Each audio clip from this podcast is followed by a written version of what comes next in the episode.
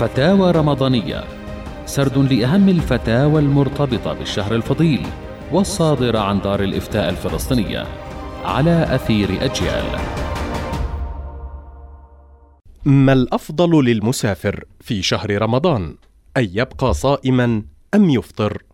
الجواب يجوز للمسافر الذي يسافر سفرا طويلا بأن يقطع مسافة واحد وثمانين كيلومترا فأكثر. على رأي الجمهور أن يفطر بعد أن يجاوز عمران بلده. والحكم بأفضلية الصيام أو الإفطار في السفر يختلف من شخص لآخر.